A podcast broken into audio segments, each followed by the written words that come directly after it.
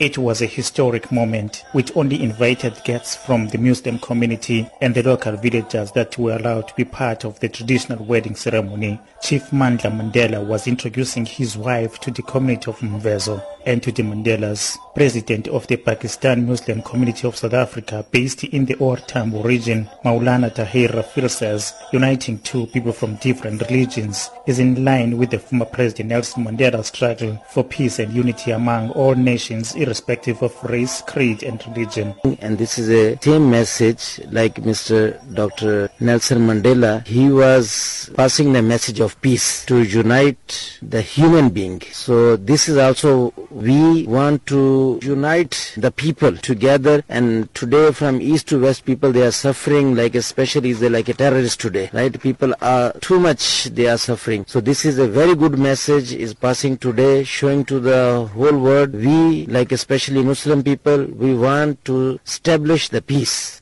Rafir says this is the important day for the Muslim community. so to thanks to almighty Allah, god uh, you have some kind of celebration. So mr mandela as he had uh, marriage his walima program is today from country wise the guests they are coming and especially we are behalf of pakistan association and minhaj Quran international south africa we are also here part of part of that and a lot of other priests also coming One of the elderly women in the village, Nobantu Madiba, had some wise words for the new bride. It's important to take the wise words from the elderly people as a bride and you have to abide to the words. This is what makes families and marriages last longer.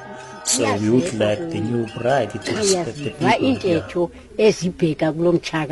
Meanwhile, Chief Mandla Mandela's former church domination, the Methodist Church of Southern Africa, has wished him well in his fourth marriage. Church leader Temba Kolodla elaborates. We wish him well that this marriage will be the success because we understand that two of his marriages just fallen apart. So we hope that this will be the last one for him. The bride, Rabie Clarke, will have to adapt to a polygamous environment as Chief Mandla Mandela is also married to his third wife, Nodiala Mandela. His first wife, Thando Mabunu, took him to court challenging the divorce proceedings, while his second marriage to Anais Grimaud collapsed following allegation that she was impregnated by his brother Mbuso Mandela. I'm Nkululeko Nyembezi, Mthatha, Eastern Cape.